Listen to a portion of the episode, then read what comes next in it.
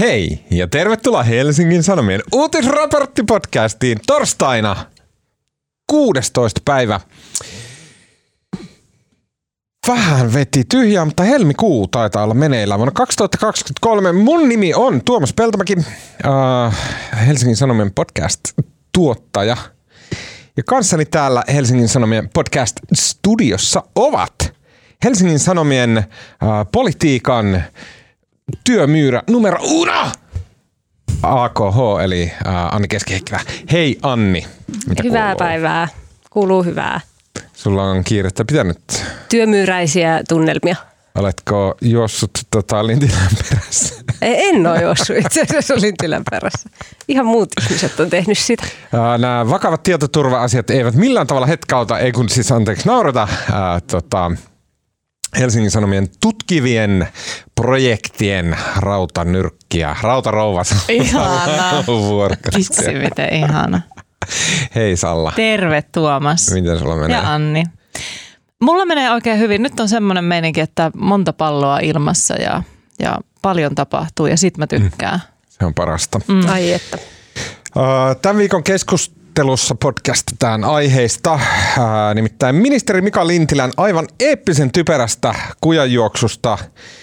Ei kyllä edes juostu kujaa pitkin, vaan mentiin pitkin seinää, kun Lintilä aivan pokalla käveli koko Suomen eteen ja väitti jotenkin myös niinku semirasistisesti ää, afrikkalaisten ehkä hakkeroina ja hänen WhatsAppinsa. Ja sen takia sieltä oli lähtenyt sellainen täysin taskulämmin meemi jonkin keskustalaisten ryhmään. Ja tämä saavutti jonkunnäköisen lakipisteensä noin puoli tuntia sitten, kun ministeri Lintilä käveli jälleen koko Suomen eteen ja sanoi, että vaikka eduskunnan selvitys oli päätynyt siihen, että mitä hakkerointia ei ole tapahtunut, niin silti hän oli sitä mieltä, että hän ei ole lähettänyt sitä meemiä.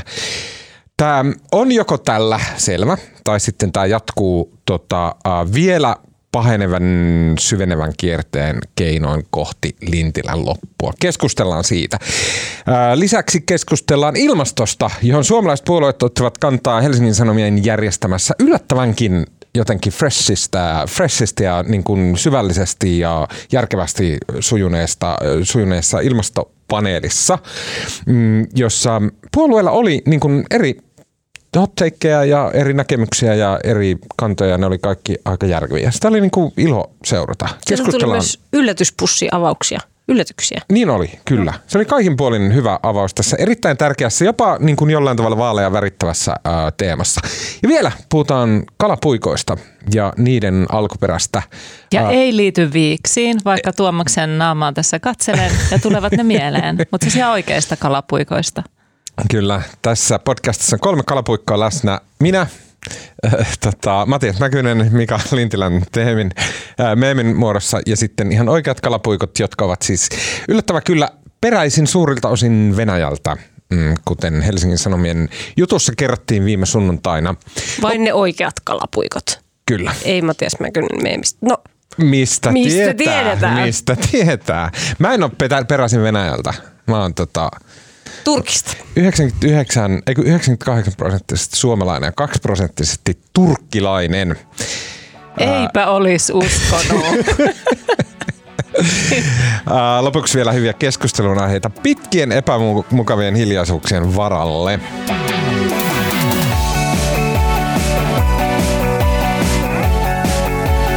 Koska kyseessä on meemiaihe, niin tässä on meemialoitus.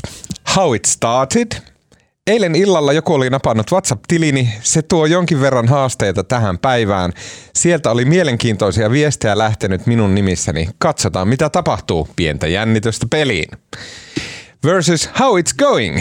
Elinkeinoministeri Mika Lintilä kommentoi valtiosalissa viime viikon tapausta siitä, että hänen eduskuntapuhelimessaan käyttämänsä WhatsApp-tili olisi kaapattu. Lintilä kertoi suorassa lähetyksessä, että raportin perusteella tiliä ei ole kaapattu.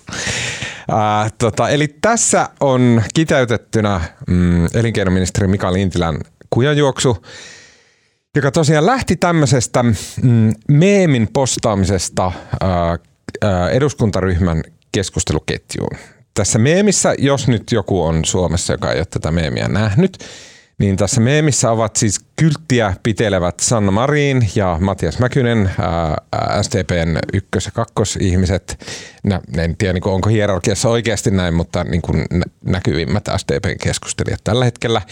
Kylteissä Sanna Marinilla lukee iloa, valoa ja Olavia, ää, jolla viitataan siis siihen, kun Olavi Uusivirta, muusikko, lauleja, ja tota, pääministerimme Sanna Marin erittäin seksikkäästi he, tota, tanssivat keskenään teatterin, teatterin VIPin ja, tota, tanssilattialla. Niin, ja sitten viitataan tietenkin siihen, siihen Sanna Marinin, kun Koko. hän selvitti tätä bilettämistään, että minäkin olen vain ihminen, joka tarvitsee iloa ja valoa. Aa, kyllä joo, tuota mä en älynytkään kyllä. Oh, en mäkään. Mutta hän ei siinä Ajun. maininnut sitä Olavia, mutta hän sanoi, että iloa ja valoa ja jotain kyllä. rakkautta. Kyllä, se on aika paljon sanonut maininnut siinä, että hän tarvii Olavia.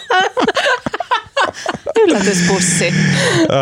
Ja vieressä siis Matias Mäkynen ja sitten hänen kyltissään lukee, että vieraissa käynti kuuluu kulukorvauksiin tässä meemissä siis. Ja tällä siis viitataan Seiska-lehden tota, tietoihin, jossa ä, Matias Mäkynen olisi Totta, aika railakkaasti bailannut nuorten. Ä, tota, mä en nyt osaa, miten, tähän pitäisi niin joku tämmöinen vähän sivistynyt Tota vertauskuva keksiä, mutta en keksi. Lukekaa Seiskasta. Lähtenyt kotiin. Niin. Jonkun tota, muun kanssa. Väärässä kuin seurassa. Näin. Mm. Mm. Tota, tämä meemi ensinnäkin. Oliko teidän mielestä kaiken tämän väärti? Ei. Ei. Siis ei. ei. Siis sellainen, jos meemin tarkoitus on naurattaa, niin siis ihan tällainen niin kuin hymähdytti. No ei, en, en mä edes niin kuin hymähtänyt. Musta se oli semmoinen kasi plus. Musta iloa, valoa ja Olavia on semmoinen ihan kaunis niin kuin kielellinen keksintö. Se loppuosa siitä Mäkyisestä on musta niinku heikko, mutta niinku meeminä, tommosiahan meemejä on. Ja niin. Ei se, siis mä itse asiassa, se, sehän niinku tavallaan lähti jollain tavalla menemään niinku aivan päin metsiä siinä heti illalla, koska siis äh, Lintilähän keksi tämän hakkeris- tai kaappausselityksen, kun mä alun perin luulin, että se tuli vasta seuraavana päivänä, mutta hänhän oli jo sinä iltana täällä viestiryhmässä, johon se onneton meemikuva meni, niin hän oli siellä jo sit sanonut tän, että tilini on ilmeisesti kaapattu tai näin. Ja tavallaan, että kun sä oot kerran heittänyt semmoisen selityksen peliin, niin sittenhän siitä on vaikea lähteä. Nythän me tiedetään, että, että sitä ei ollut kaapattu. Mm. Se on vaikea niin kuin lähteä peruuttaa siitä, mutta, tota, mutta hän olisi kyllä voinut sen vielä niin kuin seuraavana aamunakin, olisi varmaan voinut mm. ihan hyvin sanoa, että no ei sitä mitään ollut kaapattu. Tosin täytyy sanoa, että ei hän välttämättä, hän saattoi ihan hyvin uskoa siihen. Niin, ja sitten siis otat, puhutaan tästä mm. niin kuin asian totuudesta, mm. mutta et, et periaatteessa meillä on velvollisuus sanoa ihan ääneen se, että on mahdollista, että Lintilä itse uskoo, että se on kaapattu. On mahdollista, että hänellä on syytä uskoa, että se on mm. kaapattu. Periaatteessa Q R-koodin kautta on mahdollista, että se edelleen Noniin. on kaapattu. Näin. Noniin, eli, mutta, no joo, joo. joo, ja pitää ehkä vähän nyt sitten, sit mähän on tämmöinen oikein A T K-asiantuntija, niin sen verran nyt pitää selittää tätä asiaa. Että se tämänpäiväinen selityshän oli tosiaan, että ei ole kaapattu. Eli että ei ole afrikkalaista, ehkä minkään muunkaan maalaista hakkeria. Mutta että rinnakkaiskäytön mahdollisuus jää, ja sehän liittyy tähän, tähän että WhatsApp otetaan vaikka läppärillä, läppärillä käyttöön. auki. Niin. Melkein kaikilla on Joo. se, että sieltä on eli, kiva lärpätellä. Eli sitä. Me kuviteltaisiin nyt tilanne, että Lintilä istuu Fortumin johtajan kanssa ravintolassa illalla, kolmen tunnin illallinen. Ja sitten hänellä on ehkä siellä kännykkä jossain taskussa, mutta sitten jossain on hänen läppärinsä tai joku muu laite, mutta oletetaan, että se on läppäri. Ja se läppäri on auki niin, että joku voi käyttää sitä. Ja sitten joku, täysin tuntematon hahmo, joka ei ole afrikkalainen hakkeri, vaan ehkä joku joku muu hahmo, niin olisi mennyt sinne laitteelle ja olisi saanut jostain semmoisen meemikuvan ja sitten olisi lähettänyt sen eteenpäin. Ja nyt pitää muistaa, että Lintilä tänään sanoi, että hän oli saanut sen meemikuvan joltain toiselta. Ai sano vai? Kyllä. Mm. Ai eli siinä pressissä. Niin. Meemi oli eli tuttu. Eli mitä siellä, mitä siellä niin kuin on eli sitten? Et, et, et, tavallaan, että myönsikö hän siis siinä, että se meemi on lähtöis, että hän on saanut sen meemin, joka on sitten lähettä, lähetetty eteenpäin? Hän myönsi, että hän on nähnyt sen meemin.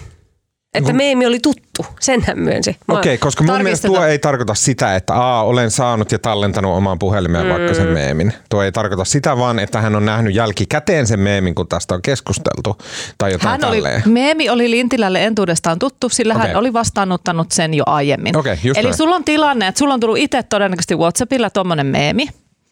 No sit kun sä haluat lähettää se eteenpäin, niin sittenhän sä niin kuin, mitä, tallennakse sen vai laitakseen välitä toiminnoltaan jotain. No ei mm. mennä nyt niihin kaikki yksityiskohtiin. Mutta et silloin, kun, silloin kun Lintilä istuu ravintolassa, ää, niin jossain on hänen läppärinsä tai joku muu laite auki, johon menee joku henkilö, joka jotenkin kaivaa sen aiemmin jostain toisesta ketjusta tulleen meemikuvan esille ja menee ja lähettää sen sinne kahdeksankymmenen hengen keskustalaiseen ryhmään. Ja nyt meidän pitäisi sitten vielä uskoa se, että kun tässä on viikko mennyt siitä, kun tämä homma alkoi alko niinku tulla esille, niin meidän pitäisi nyt uskoa, että nyt viikon aikana ei sitten ole selvitetty, tai ainakaan Lintilä ei, ei sitä kertonut äsken, että kuka tämä on tämä toinen henkilö, jolla on ollut pääsy hänen avoinna olevaan läppäriinsä tai johonkin muuhun laitteeseen, jos tämä rinnakkaiskäyttömahdollisuus nyt sitten on se ainoa jäljellä oleva mm. mahdollisuus. Niin eihän se ole, siis jossain on nyt sitten joku erityisavustaja tai, tai joku muu hahmo, jolla olisi ollut tämä mahdollisuus. Mm. Kuka hän on? Okei. Okay. Koska tämän, no okei, okay, pitää perata se, että mitä se Lintilä sanoi. Niin sehän... Ei. Jos hänelle, sano, hänelle oli sanottu eduskunnan selvityksen perusteella, että hakkerointia ei ole tapahtunut, mm. sehän ei vielä tarkoita sitä, etteikö se olisi voinut lähteä Lintilän, Lintilän kännykästä se meemi. Hän itse sanoi myös, että rinnakkaiskäyttömahdollisuus on tämän Q R-koodin kautta ää, tota, olemassa, mikä on niin kuin monimutkaisin mahdollinen tapa sanoa, että se mun WhatsApp oli auki myös selaimessa, että se on voinut mennä sieltä, joku voinut lähettää. No selitä nyt se vielä se Q R-koodi, kun kaikki ei välttämättä tiedä. Mitä se no, tarkoittaa? Jo, jos sulla on WhatsApp kännykässä ja sit sä haluat käyttää sitä selaimella, niin sä meet selaimella, että web piste whatsapp piste com ja sit siihen tulee semmoinen Q R-koodi. Sä otat sun WhatsAppilla, näytät sen WhatsAppin kännykällä kameraan sinne mm. Q R-koodin ja sit se yhdistää, se avaa mm. sen WhatsAppin sun selaimen. Eli Lintilälle jo... Yleinen. Niin. Tässä ei mitään pahaa eikä mitään... Ihan niin normaali. Ihan melkein kaikki, joo, ketä mä tunne käyttää niin WhatsAppia. Ja silloinhan se tarkoittaa sitä, että Lintilän kännykällä, jossa tämä WhatsApp on, mm. niin jossain vaiheessa on täytynyt tehdä tämä toiminto, tämä Q R-koodilla sen... sen niin kuin, ja, se, ja varmasti niin Lintilä on. Itse on tehnyt sen, koska niin. Se on paljon mukavampaa näpytellä niitä viestejä kännykällä. Tai itse asiassa hän itse ei varmaan no tehnyt. No ehkä hänen avustaja, joka hoitaa tehnyt hänen Ilme- viestiliikennettään tai jotain tälleen. Ilmeisesti Q R-koodien avulla se onnistuu verrattain helposti. Se viittaa vähän siihen, että Lintilä tuskin on sitten itse koskaan sitä Q R-koodia käyttänyt. Joten silloinhan niin kuin Occam's Razor, mm. kuten kaikki nörtit aina vetoaa siihen, niin sehän tarkoittaa sitä, että mun mielestä on kaksi öö, asiaa, mitä on tapahtunut. Siis toi Q R-koodi piti selittää ja tätä käsitettä me ei selitetty.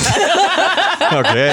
Occam's Razor tarkoittaa, että yksinkertaisin selitys on aina todennäköisin. Niin, nimenomaan. Just niin, niin, se tarkoittaa sitä, että hänellä on avustaja, joka hoitaa hänen niin kuin viestiliikennettään keskustaan päin, ryhmiin päin, Slackiin ja, ja Teamsiin ja WhatsAppiin ja tällaiseen, koska Lintilä ehkä itse ei ole semmoinen niin kuin viestien lähettämis kautta läppärillä lätkyttelyvelho. Ja tämä avustaja on ehkä mm, muistanut väärin avannut, että tota, hän lähettää oman, omissa nimissään jonkun meemin. Ja sitten se on mennyt vahingossa Lintilän tilillä ja näin. Ja meinaatko, näin, että viikkoa myöhemmin, kun ministeri on aivan lirissä? Ei, kun tää, nyt, nyt vastaillaan siinä kohtaa, mitä on tapahtunut. Näin. Koska mun mielestä tämä, että mitä on tapahtunut, niin se on yksinkertaista ja siinä ei mitään pahaa. Se sitten myöhemmät vaiheet tavallaan pahentaa tilannetta. Toinen hyvin, hyvin, hyvin, hyvin todennäköinen on se, että just niin kuin Lintilä sanoi tänään tuossa tiedotustilaisuudessa, mitään hakkerointia ei ole tapahtunut hänen mm. puhelimessaan, mutta se on lähtenyt, mitä hän ei sanonut, ja hän niin vältti sen mielikuvan luomista, on, että se on lähtenyt silti hänen puhelimestaan. Uskoisin, että ministereillä ei ole mitään Androidin rutkoja, vaan niillä on iPhoneit. iPhoneissa toi on ehdottomasti yhden niin kuin, äh, taskuhiplailun päässä sillä tavalla, että sä meet kuvat sovelluksiin. Siinä, jos se sattuu vielä se sun puhelimeen tullut meemi olemaan ensimmäisenä siinä kuvissa. Sitten sä painat sitä. Sitten siihen tulee, että she, siihen tulee suoraan se share-valikko ja siinä suoraan on se WhatsApp-ryhmä, johon sä oot viimeksi lähettänyt viestin. Eli se on kahden painalluksen päässä, että se lähtee itsestään sinne WhatsApp-ryhmään Lintilän puhelimesta vahingossa ilman, että hän itse tietää sitä.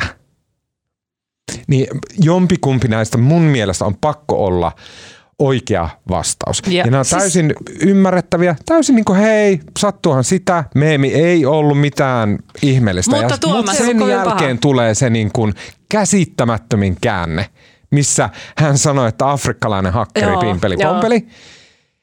Ei oikeasti sanonut näin, mutta niin tämmöistä kuvaa alkoi muodostuun. Niin sehän tässä on se käsittämättömyys. Niin se, mitä hittoa? Niin ja nyt niin. Mä haluan vielä heittää tähän, jotta, jotta oikein sotketaan tämä homma. Niin sen lisäksi, tässä kun te olette nähneet ehkä lehdessä sen, sen kyseisen kahdeksankymmenen hengen kepuryhmän, sen viestinvaihdon, niin siellähän tulee sitten sellainen kohta, jossa Lintilä... Okei, no mutta se, se kyseinen ryhmä, johon se meemi laitetaan. Ensin tulee meemi. Joo, joo. Okay, ensin wow. tulee meemi ja sitten sen jälkeen tulee Mikko Kärnään semmoinen, että on ihan hauska, mutta ei ole täällä tämän paikka varsinkaan, kun tulee ministeriltä. Ja sen jälkeen sitten tuleekin niin kuin Lintilän avustaja paikalle jossain vaiheessa ja sanoo, että ministerin viestit eivät näytä tulevan nyt läpi tänne. Ja sitten tulee Lintilä itse sinne, että tilini on ilmeisesti kaapattu. Jonka jälkeen Kärnä kysyy, että miten voit, miten voit niin kuin viestitellä tänne, jos tilisi on kaapattu. Mm-hmm. Eli nyt kun otetaan tämä vielä huomioon sitten, että mikä, mikä, mitä silloin niin kuin mukamassa tapahtuu, jos on rinnakkaiskäyttömahdollisuus, jolla jossakin on läppärillä auki se, niin miksi hän nyt sitten yhtäkkiä siinä ei sitten pysty lähettämään niitä viestejä, koska tili on kaapattu. Musta tämä, mä sanoin jo tuolla Twitterissä, että musta tämä tarina vuotaa kuin seula, tai taisin käyttää sanaa pastasiivilä, että Et, kyllähän me nyt kaikki tajutaan, että jos ollaan sellaisessa tilanteessa, puhutaan siitä, että valehteleeko ministeri, hän on tämän kiistänyt. Ja, ja niin kuin, että ollaan, siis ministerin valehteleminen on tosi vakava asia. On se sitten WhatsAppia. Mutta ota, ota, sä, sä nyt niin paljon eteenpäin. Mennään ei, askel, kerran, askel ei, kerralta, ei. askel kerrallaan, oota, oota hetki. Joo. Nyt ollaan vielä tässä, että okei, että se meemi on mennyt sinne.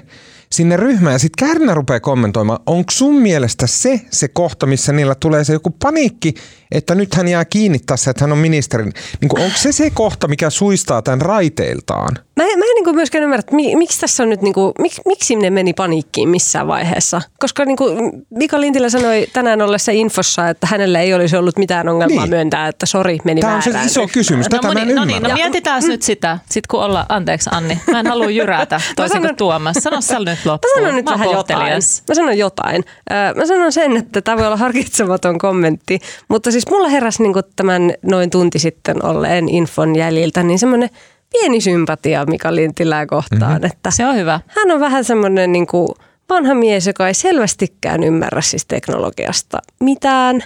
Ja niin kuin se, se näkyi siinä infossa, että sillä oli vaikeuksia puhua Q R-koodista, ei tiedä siitä mitään. Niin mm. sitten tuli semmoinen olo, että, että entä jos tämä olikin kaikki vaan vahinkoa ja jotenkin semmoinen. Hyvä, otetaan, vähän, Mika, otetaan Mika. pieni empatia tänne mukaan. Hyvä niin. Anni. Sitten puhutaan siitä vielä siitä, siitä illasta, että, että nyt meidän täytyy miettiä, että he on aloittanut varttia vaille kuusi illallisen ravintola Ainossa. Fortumin, onko se nyt yhteiskuntasuhdejohtaja vai mikä tämän hyvärisen titteli on. Ja sitten tämä alkaa eskaloitua siinä, oliko se puoli kahdeksan aikaan tulee nämä viestit, sitten vielä niin kuin istuu iltaa sinne, oliko se yhdeksään asti, mm-hmm. ja sitten, sitten tavallaan on tämä selitystä. No sitten me voimme miettiä, että mitä ravintola Ainossa on tapahtunut sillä aikaa, että onko esimerkiksi nautittu alkoholia minkä verran siinä illan aikana, ja missä mielentilassa ministeri mm. on ollut silloin, kun hän on alkanut puhua tästä tilin kaappaamisesta. Mm. Voi olla, että sellaisen niin kuin kostean illan jäljiltä saattaa keksiä helpommin sellaisia teorioita, joita on, tai tulee mieleen, sanotaan, jos ei puhuta keksimisestä, mutta että saattaa, saattaa niin kuin aivot tuottaa jotain sellaista, mitä sitten seuraavana päivänä esimerkiksi selvinpäin ei enää tuota. Minä en tiedä, onko ministeri ollut humalassa niin. ja minkä verran, mutta se on niin kuin se on ehkä otettava se konteksti, konteksti huomioon. Mm. Mutta sitten se ei ja. edelleenkään selitä sitä, että miksi ei sitten seuraavana aamuna peruuteta. Plus, että okei, okei. Mutta, se, mutta toisaalta myös. Tässä on mun mielestä ymmärrettävä. Siis niin kuin tässä on myös sitä inhimillistä, että okei. Että, niin. Ja jälleen mä en tiedä minkä verran, niin kuin, että jos olet ottanut kolme lasia viiniä. Mä en usko, että jos saa Ainossa elinkeinoministerin mitään konttaamiskännejä. Joo, en usko mihinkään tollaiseen. Vaan että jos ottanut kolme lasia viiniä, siinä on niinku keskustelu meneillään ja sitten sit on silleen, että äh vitsi, että tää meemihomma täällä, että nyt Kärnä jotain siellä urputtaa. Ja sitten, että niin on hitto, että joo, mä oon tosiaan ministeri. No näin. Ja sit, sit sä vaan, sä, sä kommentoit sille omalle ryhmällesi. On, siis hyvin pienesti niin sun kavereille ja tutuille siellä, että hei, vitsi, mä laitan noille nyt, että äh, pistät mm. avustajalle vähän, että no, et, pistä, että niin kuin, ei, ei nyt tule viestejä, tilikaapattu jotain, näin. Et se, se, se tossa vaiheessa on vielä mm. pieni synti, sä sanot sun tutuille silleen, Ehkä siinä on vähän niin kuin, niin kuin wink ja nudge ja silleen, että no ministeriltä on nyt tilikaapattu, kaikki poliitikot tietää, mitä se meinaa. Silloin se synti on hyvin pieni, niin. Mutta sitten kun se lähtee, se putkahtaa, se synti lähtee liikkeelle sieltä keskustan ryhmästä kohti sitä pressiä, jossa sulla on koko Suomi odottaa ministerin mm. sanaa ja sä siellä toistat sen, niin sä oot sen pienen synnin magnifioinut. Mm. Niin. Mutta siis mm. mä, mä palaisin vielä siihen, että kuinka hän ei selvästikään ymmärrä teknologiasta, niin hänelle myöskin niin tämmöinen kaappaus niin saattaa tarkoittaa hyvin eri asiaa kuin jollekin tietotekniikka-ihmisille. Niin kun, että se saattaa ajatella Kyllä. kaappauksen aika sellaisena Kyllä. laveana terminä, joka voi tarkoittaa tarkoittaa sitä, että se voi mm. tarkoittaa myös sitä, että joku toinen on hänen kon, niin koneellaan mm. WhatsApp-tunnuksen laittanut. Koska siis esimerkiksi ö, mun vaari vaikka sanoo meille aina, että voitteko te tehdä hakkerointihommia. Mm. Ja se tarkoittaa esimerkiksi niin television asetusten muuttamista. niin, Toisaalta, niin, saanko sanoa, saanko sanoa totaalifoliojutun? Jos mä voisin valita yhden supervoima itselle, niin se olisi se, että mä olisin aina läpi mun elämäni väittänyt, että mä en ymmärrä teknologiasta mitään. Se olisi nykyaikana niin hyödyllinen asia, kun sä olisit silleen, että no hei, että mähän en tunnetusti osaa käyttää näitä, joten this porn, it cannot be mine. Mut si, saanko, me, saanko mennä nyt tänne johtopäätösosioon vai haluatte sitten ruotia vielä näitä illan vaiheita? Mulla on kysymys, no. joka liittyy äh, ei illan vaiheeseen, vaan tähän, tähän viimeisimpään äh, infoon, joka tässä noin puoli tuntia tunti sitten päättyi. Missä Lintilä kuitenkin... Silleen, ähm, vaikka ei ollut hakkerointia tapahtunut, niin hän tavallaan niin kuin, siis tuplakuitti edelleen sanoi, että hän ei ole sitä tehnyt. Äh, seuraavaksi tämä viedään Metalle. Metalta pyydetään lokitiedot. Mm-hmm. Niistä käy ilmi, että Lintilä kyllä tietää tasan tarkkaan, miten mediat toimii. Ja silleen, että jos ministeri tiputtelee, että nämä asiat sel- ja selvitykset tästä lähtee, niin Lintilä tietää, että media Me tulee seuraamaan loppuun asti. Se on myös niin kuin ihan journalistiohjeessa meidän velvollisuus. Ja nyt tavallaan...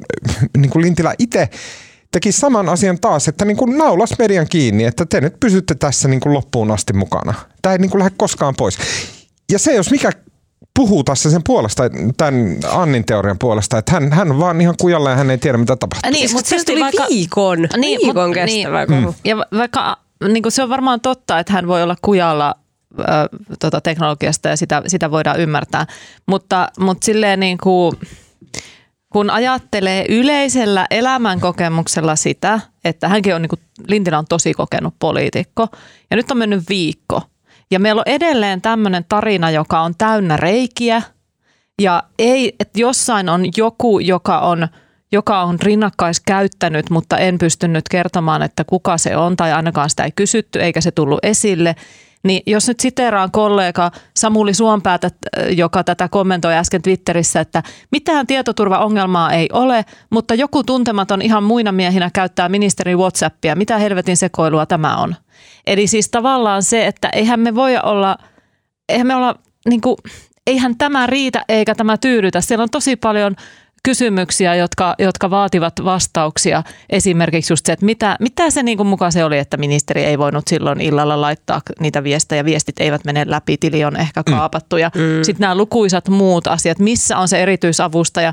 Onhan me nähty, että ministerit kyllä ovat hyvin innokkaita kaatamaan sitten syyn, tai siis kuka tahansa on. Mekin olemme innokkaita kaatamaan syyn muiden ihmisten niskoille, jossa on aivan selvää, että joku muu on mokannut.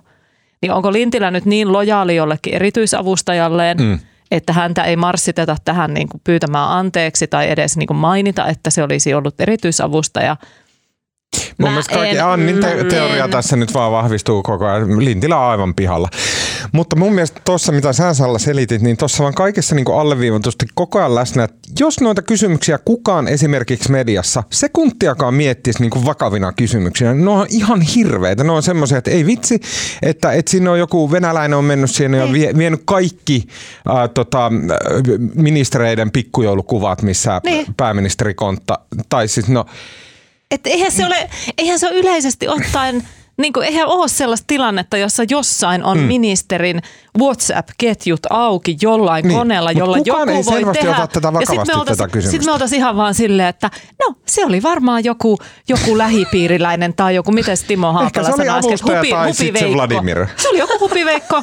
No niin, jäähän odottelee metaan metatietoja. Mutta siis tämä on, on näitä asioita, mitä on, niinku, että se on oikeasti vakava asia mm. ja vakavaa, jos se on valehdellut. Ja. Mutta tämä on tosi vaikea ottaa vakavasti. Ei, tätä kun, on ihan kun meidänkin, meid, meidänkin otsikossa on Foli... esimerkiksi, että nyt puhuu Lintilän meemi-illan seuralainen. Niin, niin musta jotenkin tämä meemi-ilta. Niinku, niin.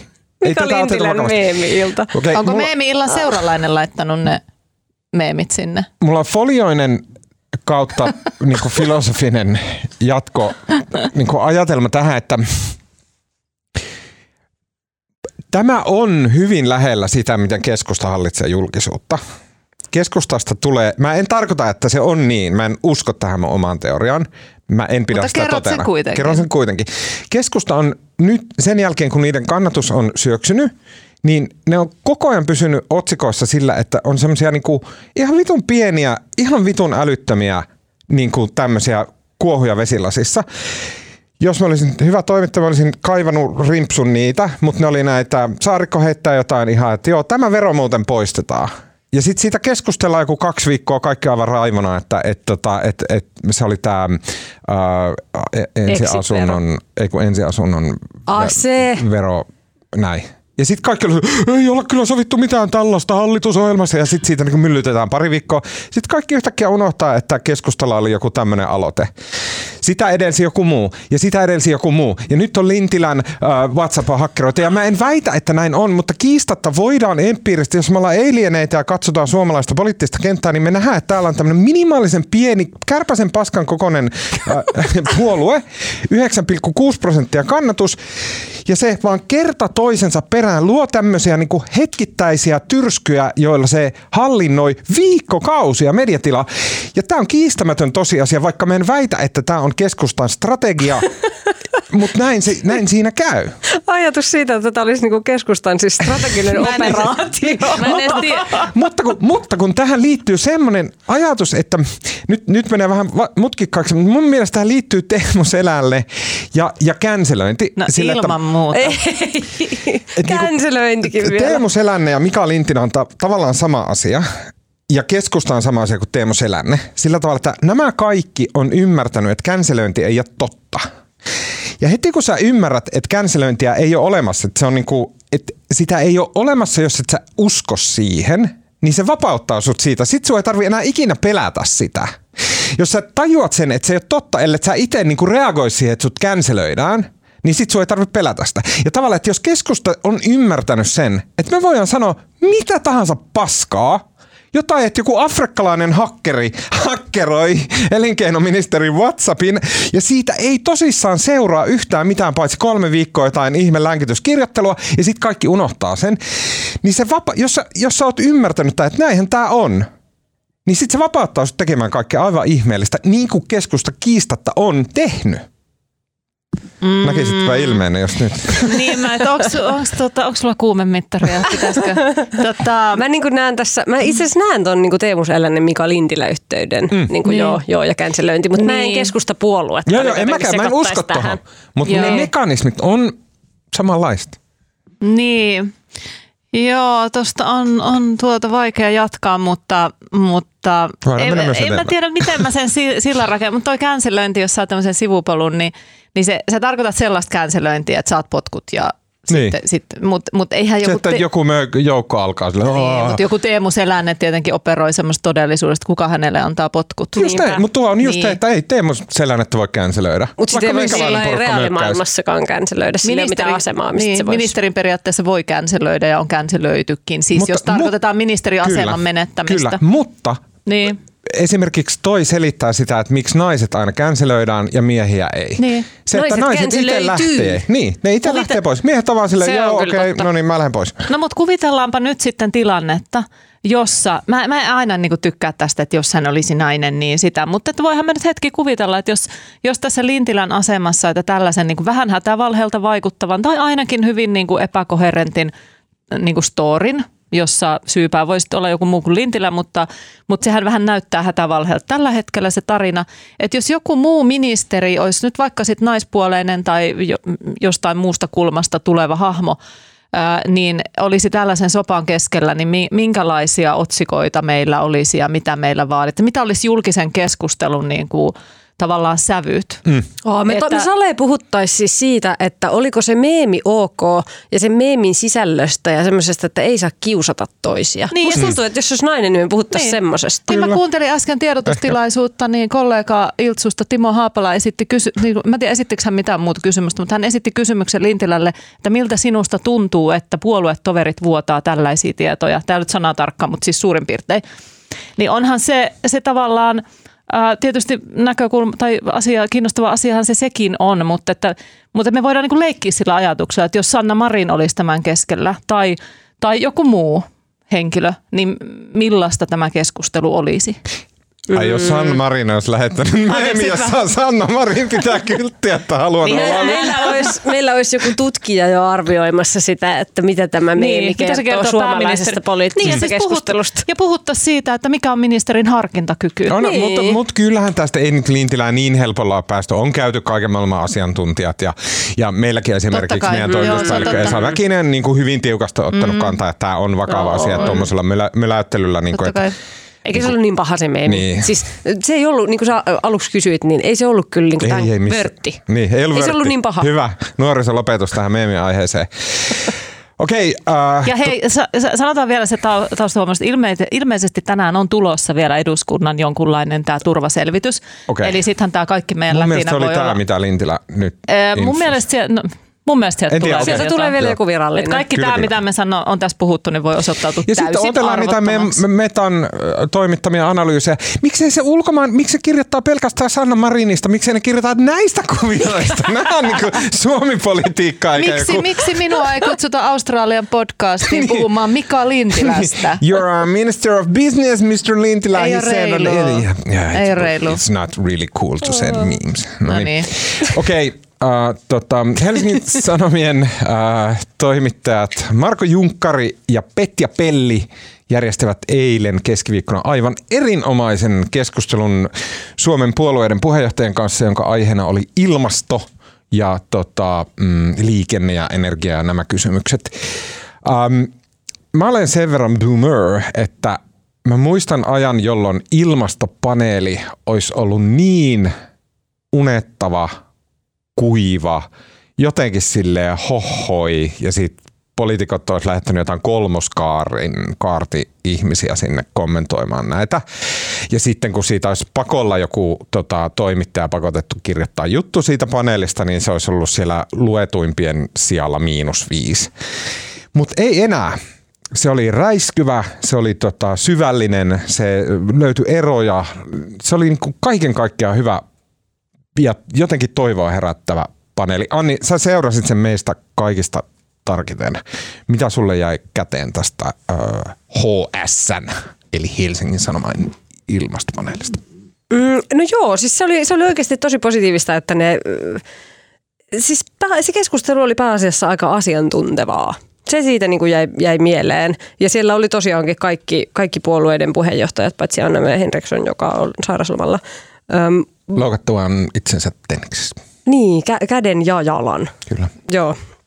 Niin tota, mm, se, oli, se oli siinä oikein positiivista. Toki jotain yksittäisiä niin kuin tämmöisiä faktavirheitä, ehkä tietoisiakin siellä nyt sitten kuitenkin esitettiin.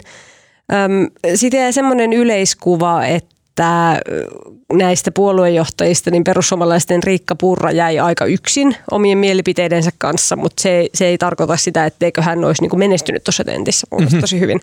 Että se oli aika sillain niin kuin, hän pystyi niin kuin erottautumaan sillä omalla mm-hmm. mielipiteellään ja kuitenkin pysyy pääosin aika sillain niin kuin hyvin faktoissa, mikä ei välttämättä niin kuin mm. jotenkin. Voiko pitää tähän väliin pieni Riikka Purra hetki? No.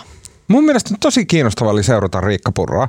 Mä, se, niin kun, mä en katsonut sitä tenttiä silloin, kun se tuli vaan jälkikäteen hs.fistä.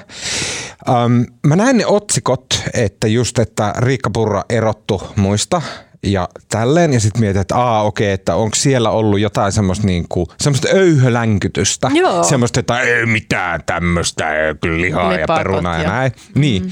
Mut sit kun mä katsoin sitä tenttiä, niin siinä oli just silleen, että aa, okei, erottu muista, mutta et se ei ollut silleen niin kuin alhaista se erottaminen. Tota mä hain, joo. Niin. Tota mä hain. Ja sä äsken ilmaisit sen huomattavasti tiiviimmin ja paremmin kuin minä, mutta, mutta mun mielestä se oli tosi kiinnostavaa ja se oli kiinnostavaa mun mielestä sen takia, että mulla on ollut niin isot epäilykset Riikka Purrasta, joka seurasi Jussi Halla-ahoa Persujen puheenjohtajana. Jussi Halla-aho oli hänestä mitä mieltä hyvänsä, niin ei voi kiistää, että Jussi Halla-aho on ollut kymmenen vuotta todella iso hahmo suomalaisessa politiikassa ja että häntä seuratessaan Riikka Purralla oli tosi vaikea paikka ja mun mielestä tässä tentissä näytti siltä, että Riikka Purra jotenkin omin takeisella tavallaan onnistui niinku viemään sen paikan Jussi Halla-ahon haamulta. Musta se on ihan se, niin kun mä tulin katsoa sitä puolivälissä Sanomataloon sitä tenttiä, oli muuten jotenkin ihana. Mulla tuli semmoinen ka- kansanvallan niin kuin hyvä, hyvä olo, kun mä menin sinne Sanomataloon, kun siellä oli aivan jumalattomasti populaa ja muitakin kuin näitä tällaisia niin sanottuja faniryhmäläisiä, jotka taputti aina strategisesti sopivissa kohdissa. Et siellä oli niin kuin kansaa oli paikalla ja se oli silleen täpöten täynnä. Mä ajattelin, että tätä on vaalit. Mm. Näin se pitää mennä. Mutta sitten sit ihan sama havainto esimerkiksi Purrasta ja oikeastaan niistä kaikista, että et jos joskus edellisissä vaaleissa piti miettiä, että mitähän sieltä Antti Rinteen suusta kohta tulee, että on niin kuin joidenkin kohdalla semmoinen vähänkin äh, niin kuin jännittynyt olo, niin nämä kaikki on kyllä tosi hyviä esiintyjiä. Mm. Ja Purra on mun mielestä nimenomaisesti on, on parantanut, niin kuin totta kai ihminen kehittyy, kun se käy, niin nehän on tosi rutinoituneita. Ja, mutta että myös semmoista hyvää, hyvää niin kuin jotenkin tilanteesta kiinniottoja, mm, rytmiä kyllä, ja kyllä. Semmoista niin kuin vähän huumoria ja sellaista. Se, se on niin kuin viihdyttävää katsoa. Mutta mun Joo. mielestä toi pointti, minkä sä sanoit, my- myös ne kaikki muut. Ja just toi, mäkin jotenkin heti saankin, Antti Rinne on mahtava hahmo ja nyt ei mm. niin tarkoitus häntä mitenkään pilkata. Joo. Mutta ei enää ole välttämättä semmoista, että äh, joutuu kuuntelemaan jotain mutina paskaa, vaan oikeasti nämä tyypit puhuu aika järkevästi ja terävästi ja näin. Mutta Anni, jatka. Ja niillä oli ihan asiasisältöjäkin. Ainoastaan tuossa eilisessä tentissä, niin sen huomasi, että kristillisten Sari Essayah ei ollut ehkä ihan omimmalla maaperällään. Ta- tai että et häneltä tuli sellaisia niin kuin populistisia heittoja ja, ja asioita, jotka ei pitänyt paikkaansa. No puhuttiin vaikka tästä, kun Suomen hiilinielut on romahtanut ja tota, maankäyttö muuttunut päästölähteeksi, niin Sari Essayah sanoi, että ei sekoiteta näitä hiilinieluja ja hakkuita toisiinsa. Mm. Vaikka niin kuin Luonnonvarakeskus on todennut, että, siis, että hakkuut on yksi syy hiilinielujen romahtamisen taustalla. Perusteliksihan jotain niin, tuota? Se, mä, hiilinielulla mä en... tarkoitetaan sitä, että on puita, jotka sitoo mm. ilmasta hiilidioksidia. Niin, mm. niin, niin, niin Sari Essayah sanoi, että, että ei sekoiteta näitä nyt toisiinsa. Ja kun ne liittyy toisiinsa kyllä ihan. Ja sitten, niin, että ei sekoiteta autoja ja fossiilienergiaa. Niin, mm. niin, että mä en, saanut, siis, en todella saanut mm. kiinni sitä ajatuksesta. Ja sitten sit hän niin kuin sanoi jotain vääriä, vääriä lukuja tai jotain. Ja sitten tentin, tentin juontaja Petja Pelli oikaisi siinä heti suoraan, että, että tämä ei pidä paikkaansa. Niin sitten Sari Essayah sanoi, että no minä kuitenkin ajattelen näin. Käyttöön. Niin, niin, se, ei mene varsinaisesti tästä oppimiskäyrää, että niin, ei et, pidä, et, pitäydy näissä väärissä luvuissa. Mutta siellä positiivista on, että nämä oli niinku ainoita hetkiä, missä niinku me, me, me, mentiin vähän niinku sitä asialinjalta pois. Mutta mm. eikö sulla mm. Petja oli mahtava? Markohan aina, aina niinku huippu, mutta siis Petja oli Petja erittäin hyvä. Hän hallitsee hyvää. Tämän aihealueen kyllä. niin hyvin. Kyllä, kyllä, suverenisti. Mutta siellä oli siis aika paljon sellaisia, niin kuin, niin kuin mä sanoin tuossa aiemmin, niin yllätyksiä. Siis niin kuin, että no, no jos vaikka, että Riikka Purra esimerkiksi, niin hän puhui ihan sillä positiivisen sävyyn kasvissyönnistä, on kasvissyöjä itsekin. Sanoi toki, että ei kannata niin kuin pakko kasvisruokapäiviä perus, niin kuin kouluihin ja, mm. ja tällaista, mutta kuitenkin oli ihan sillä niin kuin sanoi, nost, nosti, nosti vihreää lappua, kun, kun kysyttiin, että pitääkö valtion kannustaa ihmisiä syömään kasvisruokaa. Ja sitten hän sanoi, että, että en kannata kasvisruokapäiviä. Ja nyt ei puhuta mistään pinaattiletuista. Mä olin se, että come on. Että, niin. niin, että se koski vaan niinku pahaa kasvisruokaa. Niin, pahaa kasvisruokaa. Niin. Ja siis oli ihan, mun mielestä Purralla oli siinä ihan pointti. Että jos tarjotaan sit sellaisia niinku heikkotasoisia kasvisruokia jollekin urheilevalle viisitoistavuotiaalle kundille, niin, niin onhan se selvää, että se ei tuota sitä vaikutusta, mitä. Se oli ihan hyvä pointti. Mm, mm, niinpä, joo. Ja sitten perussuomalaiset oli myös huolissaan siitä, että kun tuulimyllyjä rakennetaan, niin niin sieltä kaadetaan metsää niiden tuulimyllyjen alta. Siis mun että mielestä pitäis... toi kuulosti joltain vitsiltä. Niin, mutta perussuomalaiset oli sitä mieltä, että, että näiden tuulimyllyjen rakentajat, rakentajat pitäisi velvoittaa istuttamaan metsää jonnekin muualle. Mun sitten. Mielikuva, että tuulimylly vie sille joku kolmekymmentäneljä senttiä. Kyllä ne varoalueet ilmeisesti on, on aika, aika isoja, mutta tietysti... Ja niin kuin isossa kuvassa en tiedä mikä on merkitys, mutta niin kuin paikallisesti. Siis luonto, luontokato ja tämmöinenhän on tosi paikallista. Mm. Ja niin kuin, että se, sitä luontoa voi suojella vaan siinä, tai niitä eläimiä ja... eliöitä voi suojella vaan siinä metsässä, missä ne on. Ja siis ne on niin kuin, nämä paikallisia elinympäristöjä tällainen, niin kyllä siinä voi olla oikeasti pointtiakin. Et se oli niin hyvä, hyvä kysymys. Tietenkin niin se on semmoista vähän vali, valikoivaa, että sitten kun on hankkeita, joista, mm. jotka ei muuten ole oman politiikan kannalta niin kuin ikäviä, niin kuin tämä tuulivoima, johon persut nyt on jostain syystä edelleenkin vähän lukittautunut, niin tota sitten sit ehkä niissä muissa hankkeissa taas nämä puiden kaatamiset ei kauheasti kiinnosta, että siinä on myös semmoista. Niin. Ehkä se, se mistä niin kuin vasemmistoliiton Andersson taas jotenkin näpäytti, mun mielestä on kuullut tätä aikaisemminkin, näpäytti Purraa, oli tämä, tämä hänen niin kuin tällainen rakennelma siitä, että että koska sähkö on niin kallista, niin ei pidä sitten rakentaa, rakentaa tehdä uusia niin kuin investointeja sellaisiin. Tämä liittyy tähän vetykeskusteluun ja muuhun, että niin kuin tavallaan tästä kysynnän ja tarjonnan, että jos on sähköpulaa, Ää, niin silloin sähkö on kallista, no sitten eikö silloin nimenomaan pidä rakentaa uutta sähköä, vaikka sitä tuulivoimaa, jotta se sähkön hinta olisi alempi. Että Andersson jotenkin sitä sanoi, että taasko joudun kertomaan täällä kysynnän ja tarjonnan laista. Mm. Ja Saarikkokin aika, aika paljon niin kuin Purraa siitä, mm. siitä rytytti. Musta se oli heikoimpia hetkiä siinä ehkä mm. Riikka Purran osalta. Ja, ja, ja yksi asia, mistä siellä paljon keskusteltiin, oli myös niin kuin valtion metsät tähän, tähän niin kuin hiilinieluihin liittyen. Mm. Että kun seuraava hallitus joutuu, joutuu tekemään sen päätöksen, että tehdäänkö, tehdäänkö tälle hiilinielujen romahtamiselle mitään vai ei. Eli siis tehdäänkö... Niin, no tehdäänkö hakkuille mitään vai, vai ei? Niin tota, äm, Petteri Orpo, kokoomuksen Petteri Orpo sanoi, että hän on valmis äh, tarkastelemaan valtion maiden hakkuita. Mm. Ja vanhoja sitten, että metsiä. vanhoja metsiä mm. pitäisi suojella. Niin se oli ihan tämmöinen uutinen, mikä, mikä sieltä kuultiin. Ja samaa mieltä oli myös tota, esimerkiksi äh, Sanna Marin. Niin alkoi kuulostaa siltä, että niin kuin jonkunlaisella sinipunahallituksella niin aivan hitosti suojeltaisiin valtion vanhoja metsiä.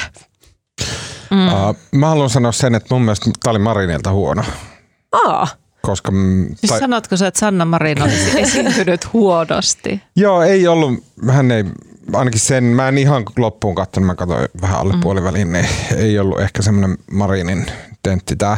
Musta, mut, mä, mä oon kyllä vähän eri mieltä. Mun mielestä okay. hän oli niinku yllättävän sillä kotonaan siellä. Okay. Ja sillä no, jotenkin sit aika... mä luotan suhun tässä, koska mun... Mut mä, mä ehkä... oletin, että sillä olisi ollut vähän vaikeampaa. Mutta se olennainen kohta tavallaan oli siinä, missä Petja jossain kohdassa kysyi, kysy, kun me tiedetään, kuullaan tätä sieltä hallituksen kulisseista, sitä tyytymättömyyttä siihen, että Marin liihottaa maailmalla ja esiintyy tällaisena niin kuin ilmastokriisi- ja luontokadon ratkaisijana ja tämmöisenä eturivin niin kuin tyyppinä. Ja sitten toisaalta hallituksen sisällä on, on tyytymättömyyttä siihen, että hän vetäytyy näissä asioissa ja jättää muut tappelemaan, eikä sitten niin kuin konkreettisissa asiakysymyksissä sit edistä näitä tavoitteita silleen, kun haluttaisiin. Erityisesti vihreitä tämä varmasti ärsyttää, niin tästähän Petja myös, myös kysyy, ja siinä olisi ehkä ollut hiillostuksen paikka myös, että mä ajattelen, että siinä olisi ehkä kannattanut vielä Ohisalolle heittää, heittää niin kuin, että näinkö se on, että kuten Sanna Marin sanoi, että hän on kuitenkin, se sanoi, että kädet savessa, hän on ollut näiden kysymysten kanssa, että sitä olisi niin kuin ollut kiinnostavaa kuulla, koska kyllä mä oon aika paljon kuullut noilta luontoihmisiltä sitä, että, että Marinilla on vähän tämmöistä poseeraus. Osastoa tämän, tämän aihepiirin kanssa. Mm. Mutta tässä, enemmän tekoja mm, kaivataan. Niinpä, mutta tässä tentissä hän aika niin kuin johdonmukaisesti vastasi kuitenkin niin kuin sama, samalla tavalla kuin Ohisalo ja Andersson kaikkiin tällaisiin lappuäänestyskysymyksiin, joo, että niin kuin sille Marinilla ei ollut vaikeuksia olla niin kuin sama, samalla puolella niiden kanssa tässä. Että ei ollut sillä tavalla niin kuin, niin, vaikeata. Mulla on pari pointtia. Yksi ihan tyhmä, mutta pari ihan hyvää. Tätä, yksi ihan tyhmää, että miksi koko ajan puhutaan hiilineutraalisuudesta? Mun mielestä oikein sanoisi hiilineutraalius. Niin. Molempia käytettiin. Niin. Mutta no, mun mä... mielestä siinä on joku semmoinen hiusero, että jotenkin kun sanotaan, että hiilineutraalisuus, niin sillä samalla vähän sanotaan, että ei me oikeasti pyritä hiilineutraaliuteen, vaan hiilineutraalisuuteen.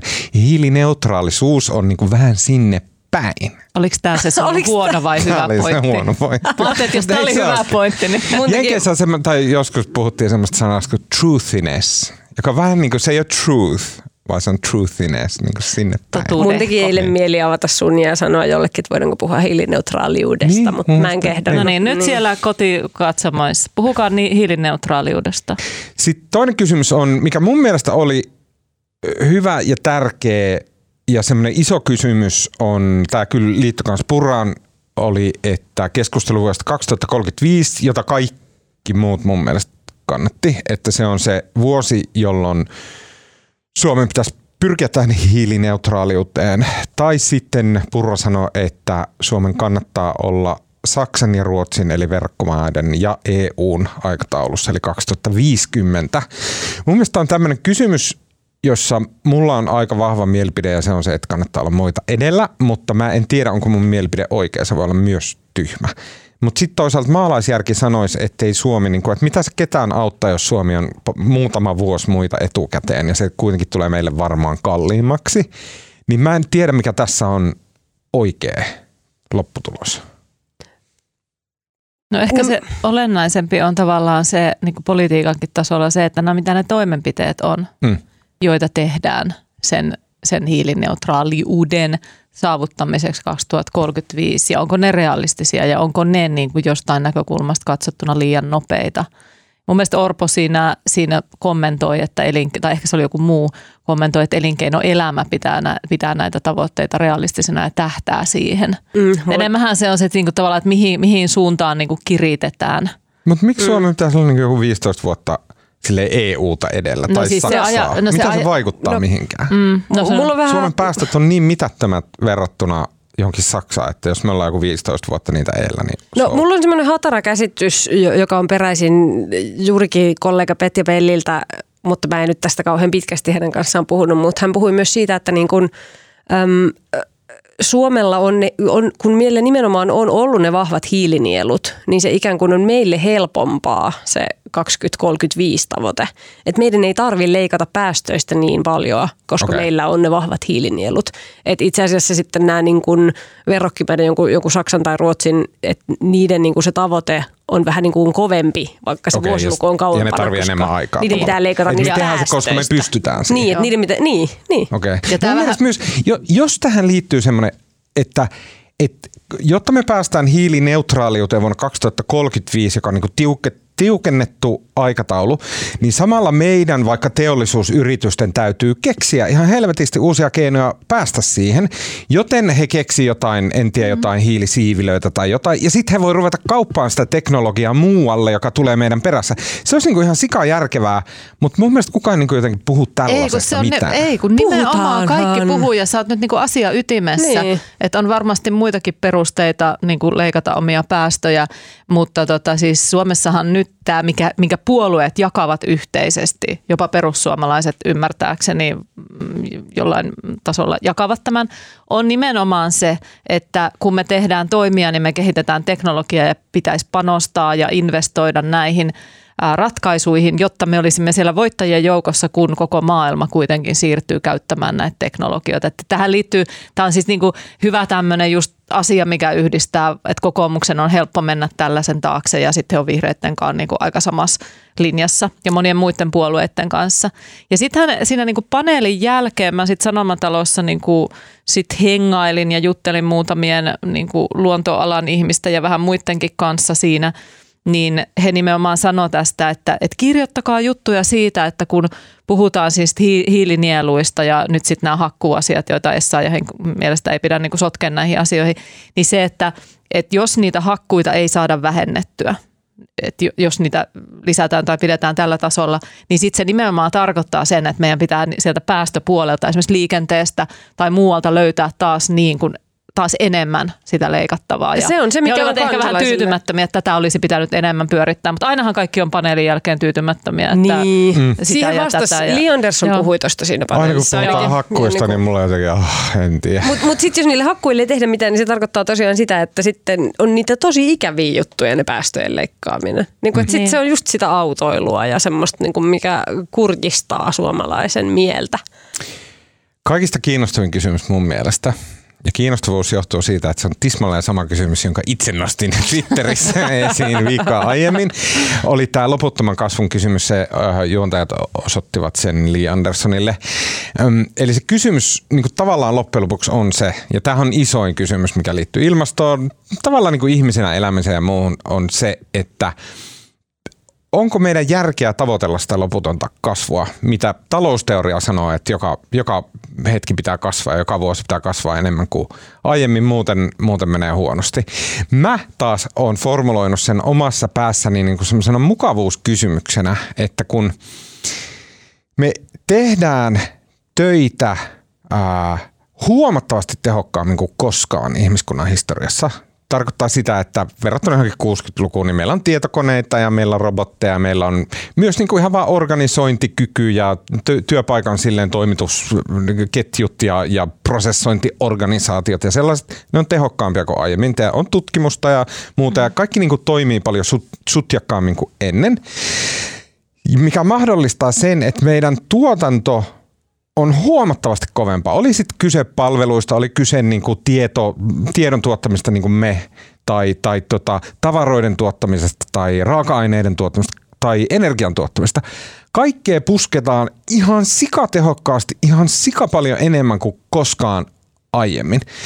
Sitten mä vaan mietin, että tämähän niin kuin periaatteessa pitäisi johtaa just semmoisen niin kuin hippi-utopiaan, että hei vitsi, että nyt tämä yksi tietokone tekee silleen kuusisataa ihmisen työt, niin nyt kuusisataa ihmistä silleen chillax ja niin kuin juokaa bisseä ja, ja tota, ma- makoilkaa, mutta näinhän ei käy missään. Vaan myö, samalla myös ihmiset niin kuin puristaa ja puristaa puristaa enemmän ja enemmän enemmän, kun sä oot tehokas työntekijä ja sit niin kuin trrr, sä oot semmoinen rotta ja näin.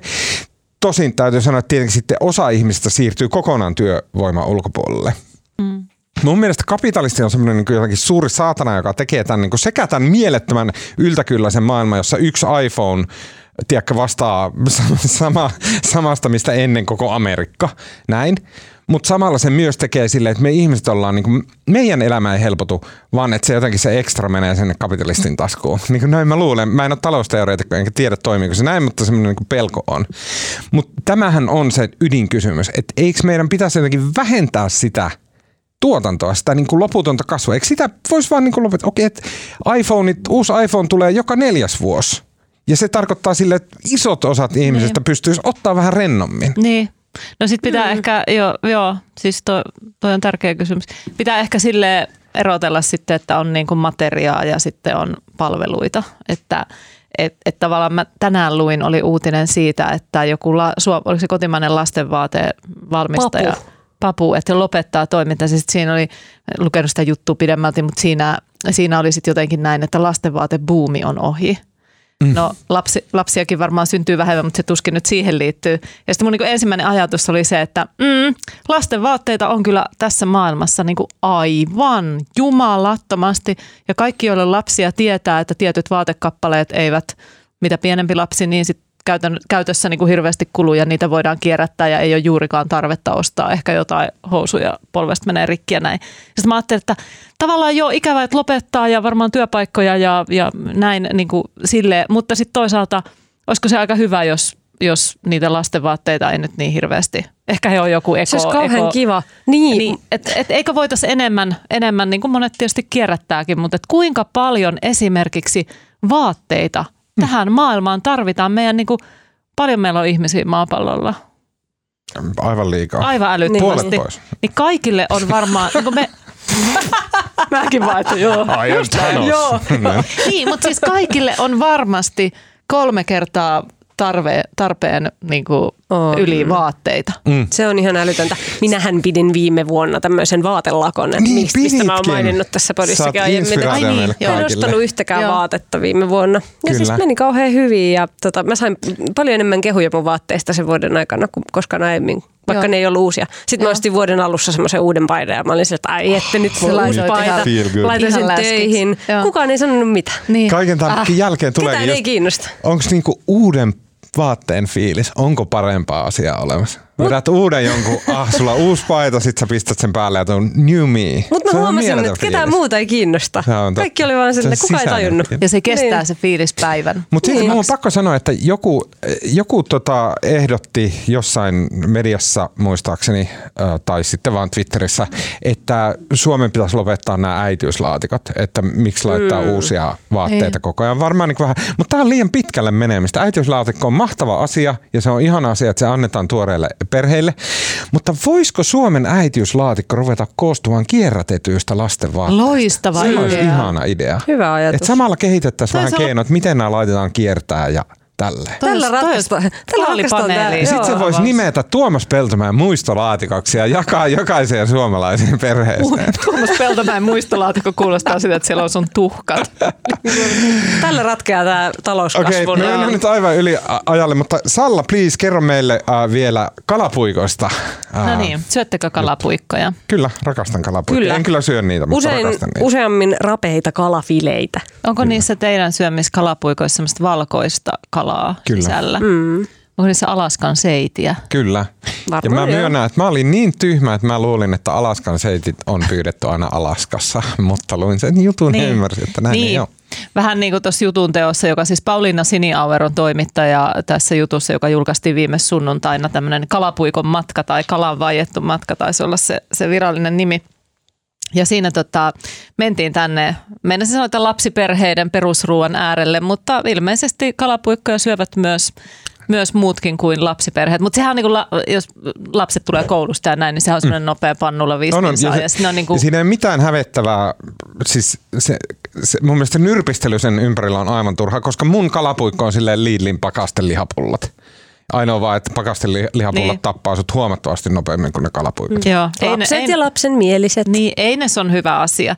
Mutta tässä tämä juttu askaroi paitsi täällä lapsiperheiden lautasilla, niin askaroi myös, myös niin kuin Venäjäs, Venäjän johdossa ja Venäjän kansainvälispoliittisissa tavoitteissa ja pakotteiden vastaisessa taistelussa ja Ja tota, suosittelen lämpimästi lukemaan sitä. Perus, peruskuvio on siis se, että kun te syötte niitä, niitä Lidlin äh, kalapuikkoja, jossa on Alaskan seitiä, niin äh, osa, se ei, nyt, se ei ole täysin aukoton, mutta kaikki valkoinen kala ei tule. Ei tarvitse lievennellä. Joo, joo. Mutta siis merkittävä osa kalapuikkojen valkoisesta ulkomailta tuodusta kalasta on venäläisten kalastusalusten kalastamaa. Kalo... Sanktioiden ohi.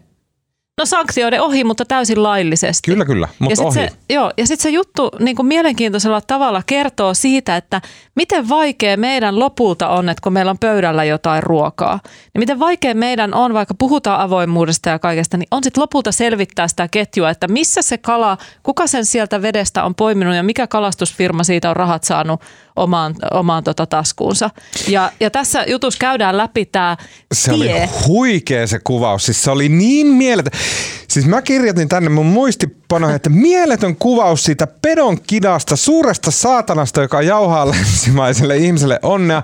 Se oli niinku semmoinen lopun aikojen kuvaus, että mistä helvetistä tämä meidän mammona ja, ja materiaalinen hyvinvointi tulee. Ja se tulee just tommosesta niinku kaikkialla läsnä olevasta, mutta silti näkymättömästä tai jotenkin silleen, että me ei katsota sinne päin siihen koneeseen, missä venäläiset verellä käyvät troolarit verkko kalastaa jäämerellä ja sitten viedään Kiinaan ja siellä jauhetaan ne kalat tahnaksi ja sitten paistetaan semmoisia lättyjä meille siitä ja sitten me vedetään. Et se oli semmoinen niinku, niinku dystooppinen apokalypsikuvaus. Joo, ja sitten sit tavallaan, tavallaan arkisemmalla tasolla sit myös siitä, siitä eikö se ole oikein hyvä, mutta et miten esimerkiksi merellä, kun vaihdetaan kala, kalatuotteita niinku aluksesta toiseen, niin siinä tavallaan jo niinku pystytään pystytään häivyttämään sitä alkuperää. Ja sitten kun kalapuikot tuodaan jonkinlaisena Kiinasta Puolaa ja Puolassa niille tehdään jotain siellä, ää, siellä tehtaassa, niin sitten ne, sit ne ovatkin puolalaisia kyllä. kalapuikkoja. Kyllä, se oli aivan se se,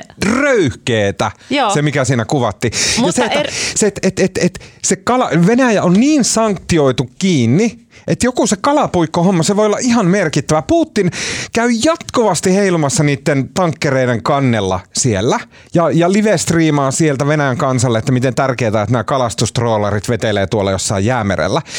Ja sitten kun me ostetaan niitä kala, äh, kalapuikkoja täällä, niin sieltä ne jänit kulkee silleen, että, että se, se rimpsu on just silleen, että, että, että se on muka puolalainen, no se onkin muka kiinalainen, no oikeasti se on venäläinen ja sinne se menee ja sitten sillä ostetaan tykkejä ja ammutaan niin ukrainalaisia. Ja, ja se mikä oli, mä siis itse olin tuossa jutussa tuottajana ja Pauliina sitten Sitten selvitteli, tietenkin niin kuin aina me tehdään, että sitten me kysytään näiltä myyjiltä Suomessa ja valmistajilta, pyritään saamaan selkoa, että kertokaa nyt itse, miten se, miten se kala tulee ja mitä kalaa se on ja onko siellä venäläistä kalaa.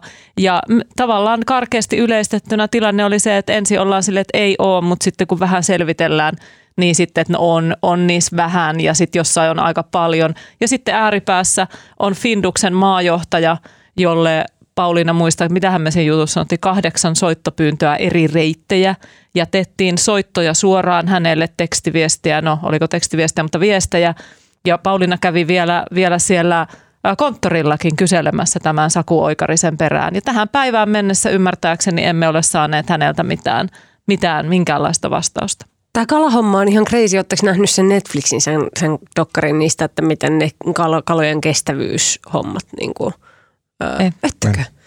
No mä olisin voinut kaivaa sen nimenkin. Sä voit suositella sitä. Mä, no mä voin suositella sitä kohta, mutta siis, että, että kun sanotaan, että on kaiken maailman M M S C-sertifioitua kalaa, että sekin on aikamoista bullshittiä, mm-hmm. kun ne kalat liihottelee ympäri maailmaa.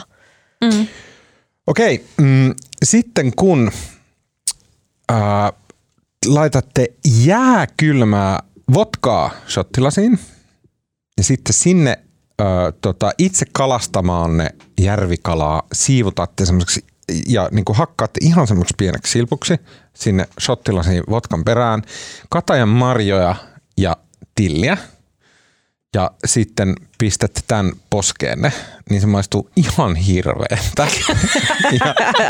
Mä keksin ton resepti just äsken mun päästä. Mutta tota, tämmöistä nyt tänään juodaan. Kuulija oli jo siellä sekoittelemassa. niin, niin tota, milläs äh, tota, kalastajakavereitanne viihdytätte, millä jutuilla? Mä Haluatko voin, sä aloittaa? Mä voin tuossa? aloittaa, koska mulla on aika yksinkertainen, mutta sitäkin painavampi suositus. Nimittäin äh, nyt tulevalla viikolla on, järjestetään Münchenin turvallisuuskonferenssi. Se on kaikkien maailman turvallisuuskonferenssien tärkein.